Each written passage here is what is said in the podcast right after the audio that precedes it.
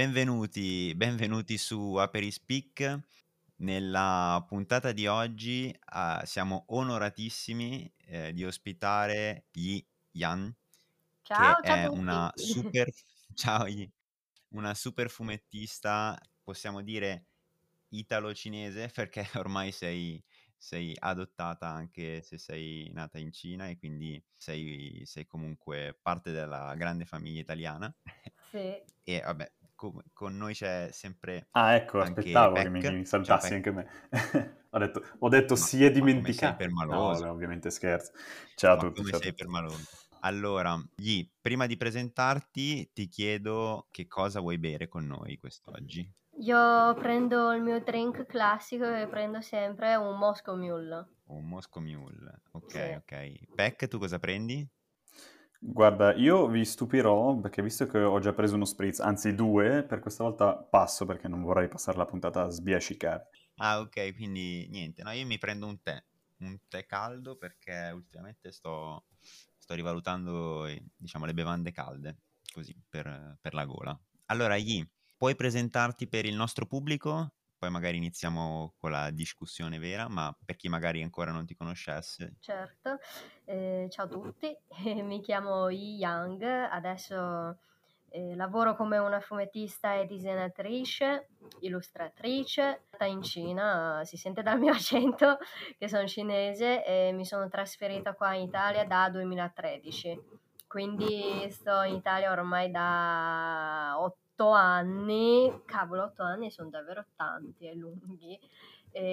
Ho fatto l'Accademia delle Belle Arti a Bologna, adesso rimango qua in Italia, faccio il mio lavoro, questa sono io. Grandissima, tra l'altro ti faccio i super complimenti per come diciamo parli, ma l'avevi già studiato lì l'italiano o sei venuta qua, diciamo, e l'hai imparato da zero da qui? Ma sì, ma come dite che avete studiato francese in scuole medie, no? Sì, ho fatto un corso in Cina per 4 mesi, però sinceramente non ho imparato niente, no? E praticamente ho ricominciato tutto quasi da capo quando sono arrivata qua. Ok.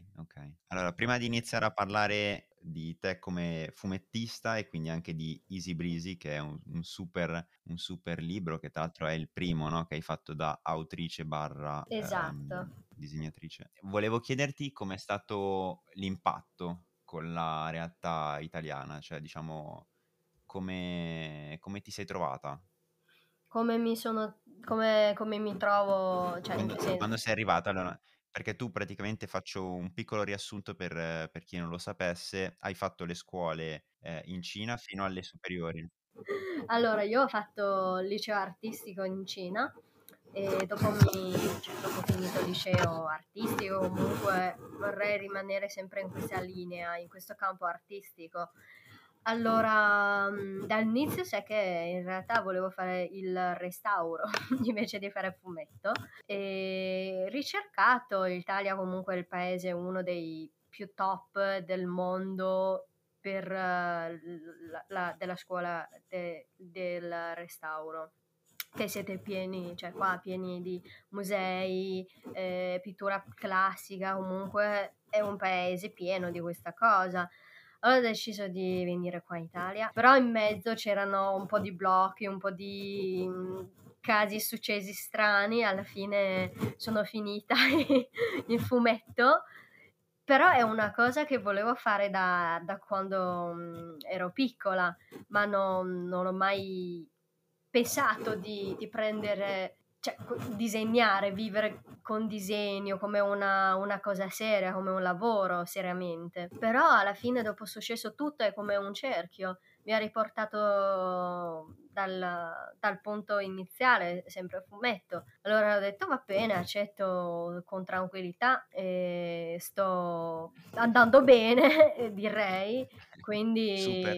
Esatto, quindi sono proprio contenta, grazie a me nell'epoca di aver avuto questo coraggio a lasciare andare avanti con tutta l'energia che ci porta la natura, no? Allora sto bene adesso, molto molto tranquilla. D'accordo. Allora, entriamo in ambito appunto produzione, in particolare Easy Breezy, che ho letto e ho apprezzato tantissimo. Ci sono una marea di cose che ti vorrei chiedere, adesso vediamo di cosa riusciamo a discutere. Innanzitutto ti voglio chiedere da dove ti è venuta questa ispirazione per disegnare e per scrivere questa storia. So che, hai un papà speciale in questo senso, vero? Sì, esatto. Beh, hai fatto un po' di stalking da me, quindi ormai sai già le cose. Ho fatto i compiti.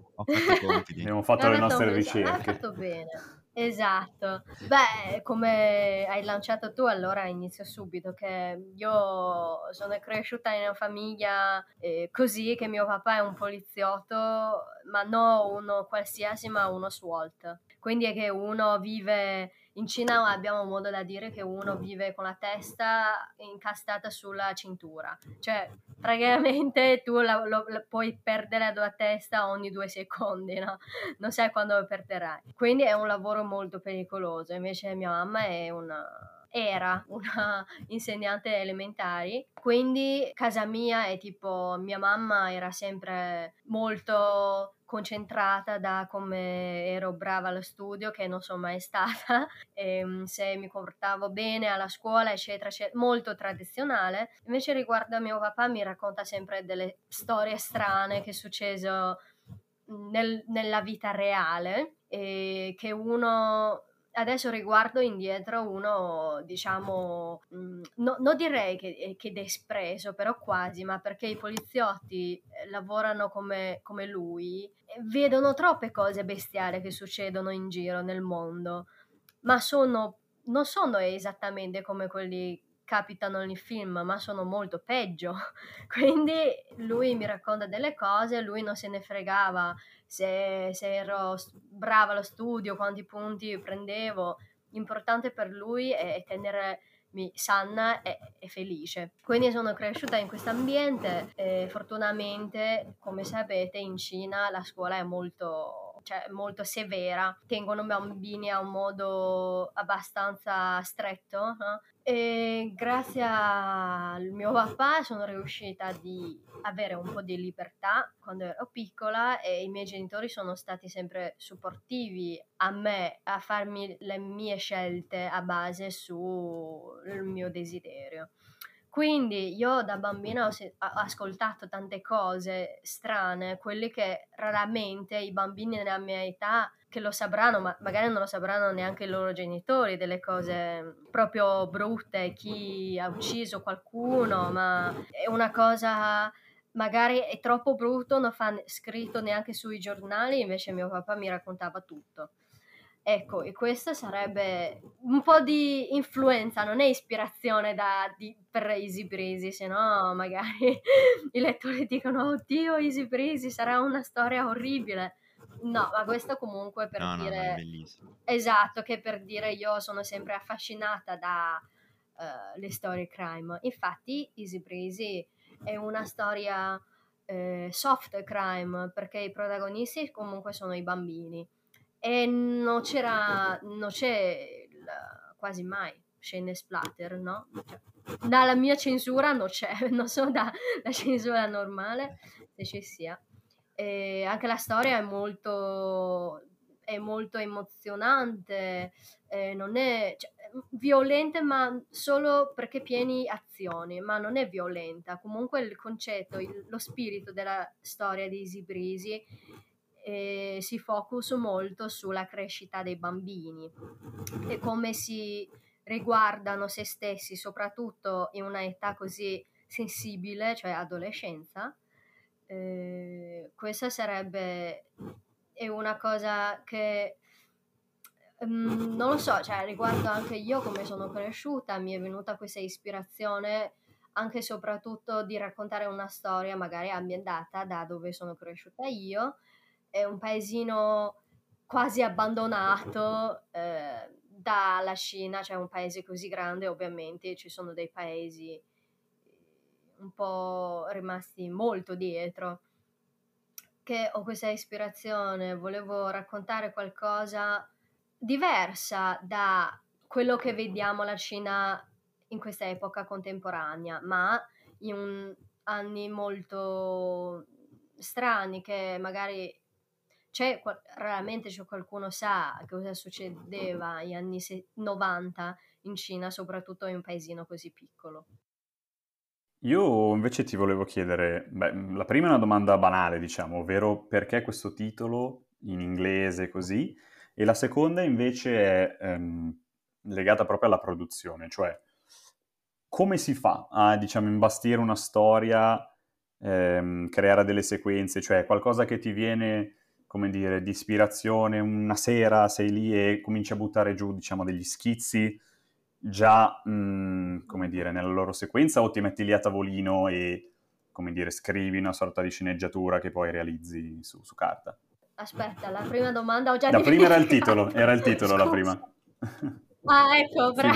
Figurati. Scusa, ma io sono un po'... Cioè, vabbè, io dimentico anche... Mentre parlo io dimentico che cosa sto dicendo 2 secondi fa, quindi... Vabbè, Easy Breezy, perché la storia volevo... Cioè, la storia se l'avete letta. Tu, Andrea, l'hai già letta? Sì. No. Ah, grazie. Vabbè, grazie a Giacomo. Come vedete è una storia molto fresca, cioè è un concetto abbastanza fresco, mi piace come anche l'ambiente, stagione sarebbe fine autunno, no? E tira sempre un vento fresco, ma porta questa aria strana di cambia stagione quando c'è autunno, no?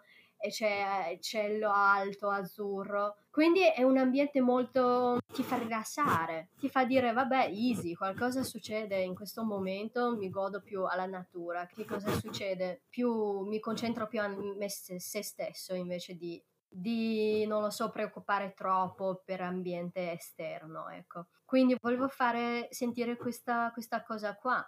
Invece c'è una parola proprio, cioè questo modo da dire per descrivere questo sentimento, quanto ti passa per strada, c'è un vento, non lo so, che ti carezza, no?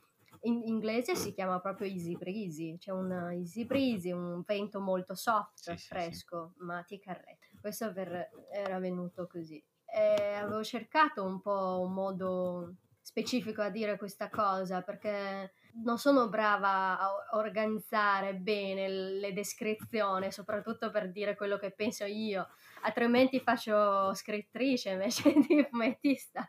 Allora ho trovato che se Easy Breezy suona anche bene, che spara proprio Easy Breezy, no? E ho deciso di usare questo.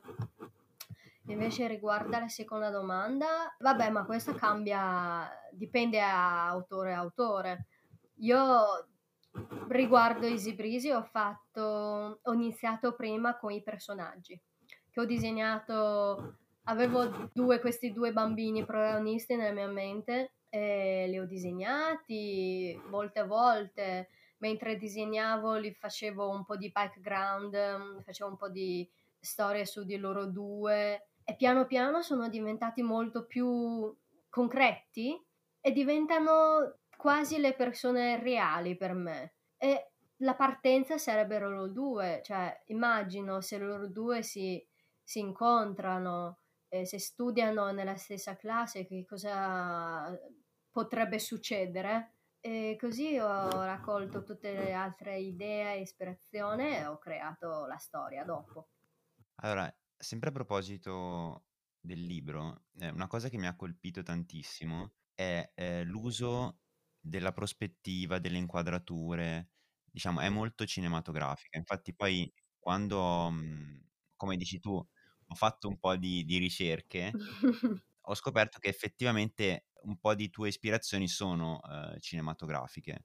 Sì. E un mio collega che appunto ha letto molto di te, nel senso che ha visto parecchie illustrazioni, ha letto il libro, eccetera, mi ha suggerito che potessero esserci due influenze, sì, diciamo, dal mondo nipponico, che sono Matsumoto, che è praticamente il mangaka di Ping Pong, e Yuasa, che ha poi animato Ping Pong e del Man Cry Baby, per esempio.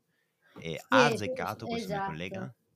Sono dei miei preferiti, avete proprio occhio, vabbè, l'ho mostrato proprio direttamente quelle che mi piacciono.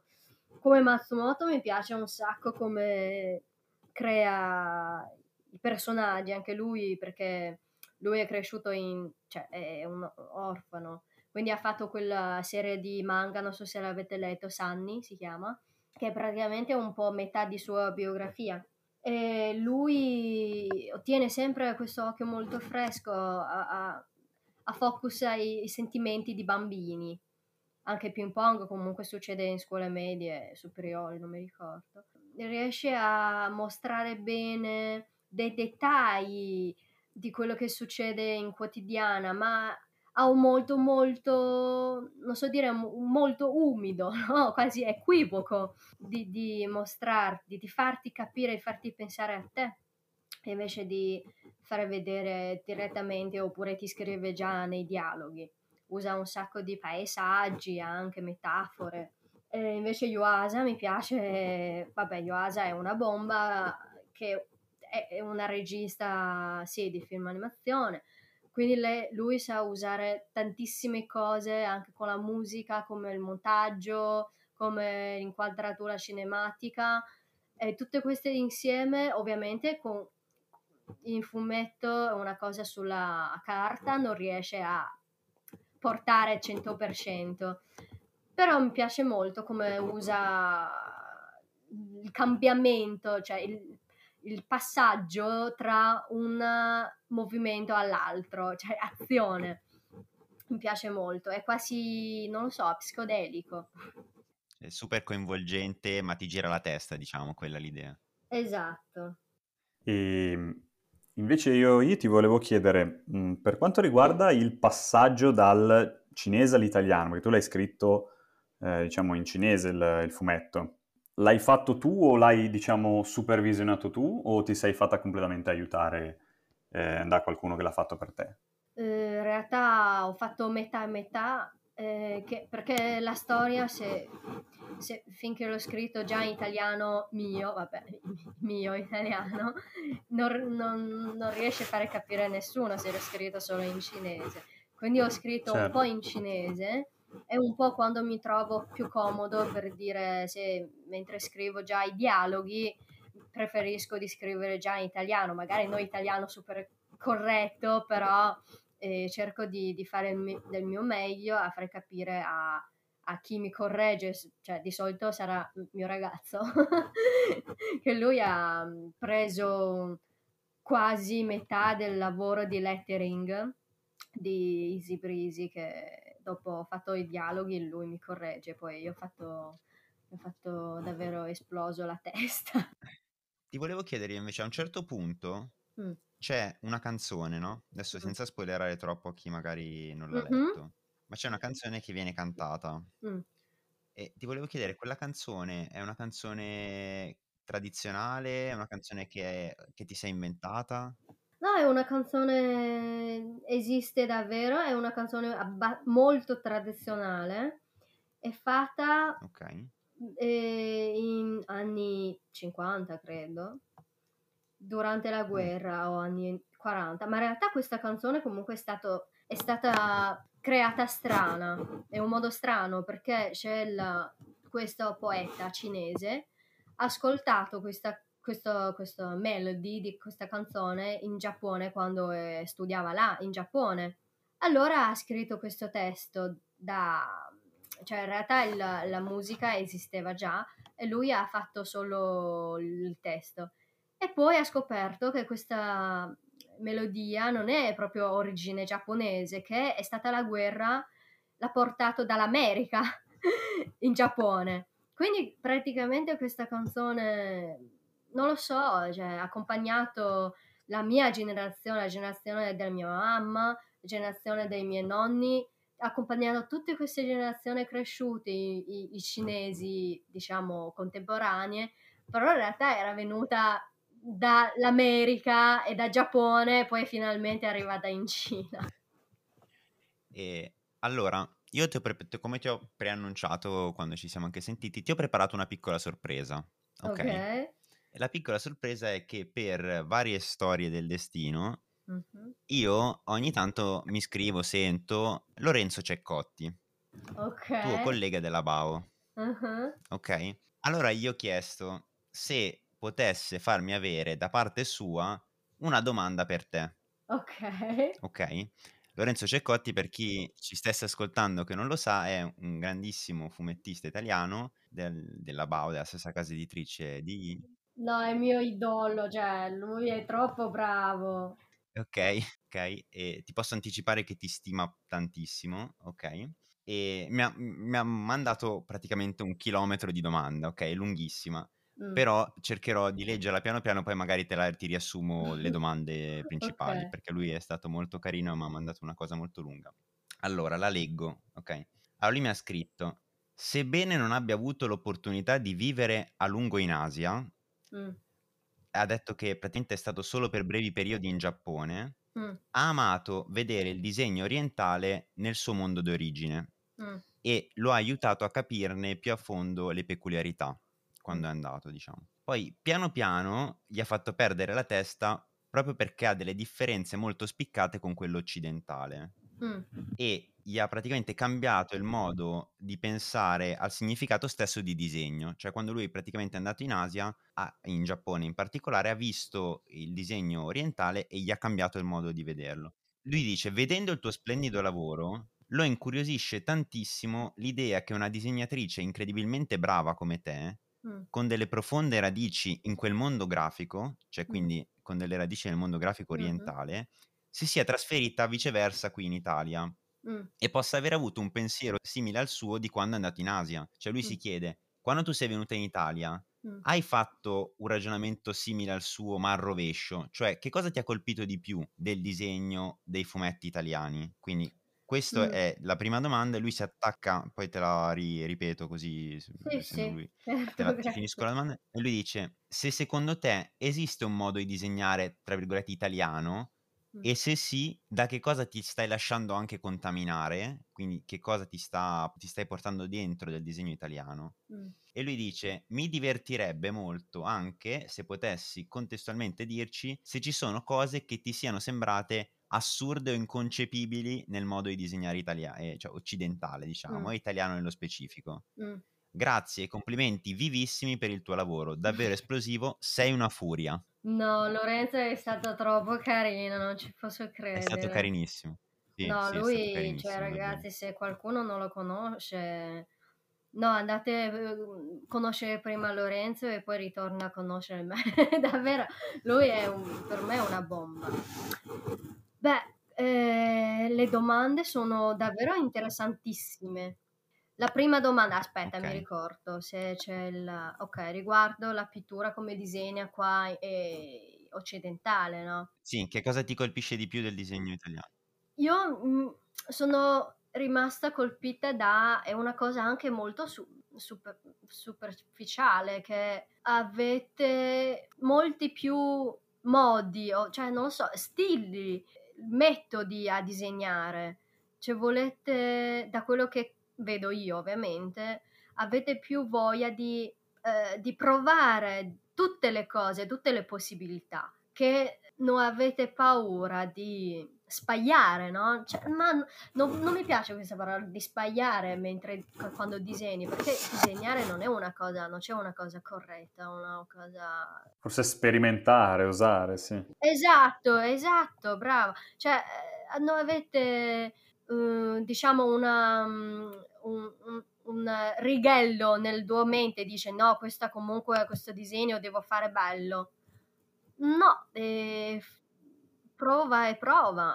Invece riguarda io sono cresciuta in Cina, quindi parlo da quello che ho visto in Cina, ma ce ne sono un sacco di ragazzi anche molto molto giovani, sono bravissimi a disegnare le cose che sanno fare, hanno delle mani, però ci manca qualche passione o spirito libero dietro, che magari sono tutti quanti bravi disegnatori, però sono molto meno gli autori di fumetti o autori di pittura, di artisti.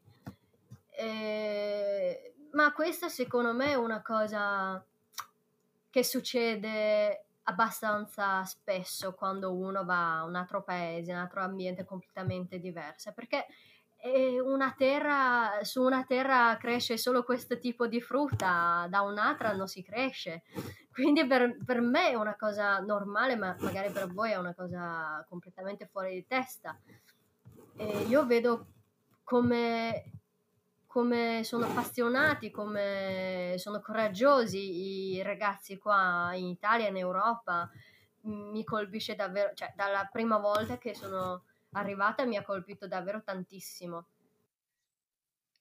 Quindi ti stai lasciando un po' influenzare da questo coraggio? Sì, tanto. Pensa a te che inizia da 2017, ho iniziato di usare Photoshop, prima non l'ho mai usato.